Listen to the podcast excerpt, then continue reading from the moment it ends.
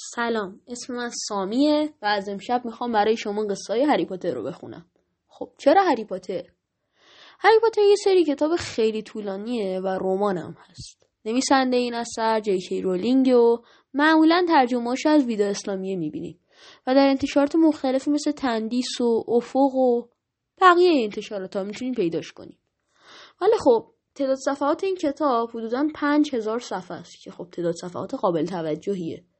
و برای خوندن این پنج هزار صفحه هم خب قطعا خیلی time لازمه که بذاریم. شاید صد ساعت. خب چه کاریه؟ آدم این همه time بذاره خب میره توی ده ساعت تمام فیلماشو می‌بینه.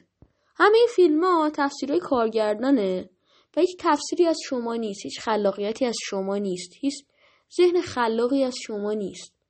همه اینا رو داریم می‌بینین و میره تو ذهنتون. ولی وقتی کتابو می‌خونین همش داریم فکر می‌کنین که این شخصیت چه شکلیه یا تو این حال اون چه حسی داره. خب همه اینا رو تو فیلم می‌بینیم. ولی خب تفسیرهای خودمون و خلاقیت که خودمون به خرج میدیم و قوه تخیل خودمون خیلی واسه خودمون بهتره. توی جمله چقدر خودمون گفتم. خب احتمالا از فردا شب یعنی ایشالله از فردا شب قرار خوندن این قصه رو شروع کنیم. امیدوارم شما هم همراه من بیاین. فقط یادتون نره که من یه کانالم تو تلگرام دارم که اسم اونم هری پاتر به زبانی دیگره. تا فردا شب خداحافظ.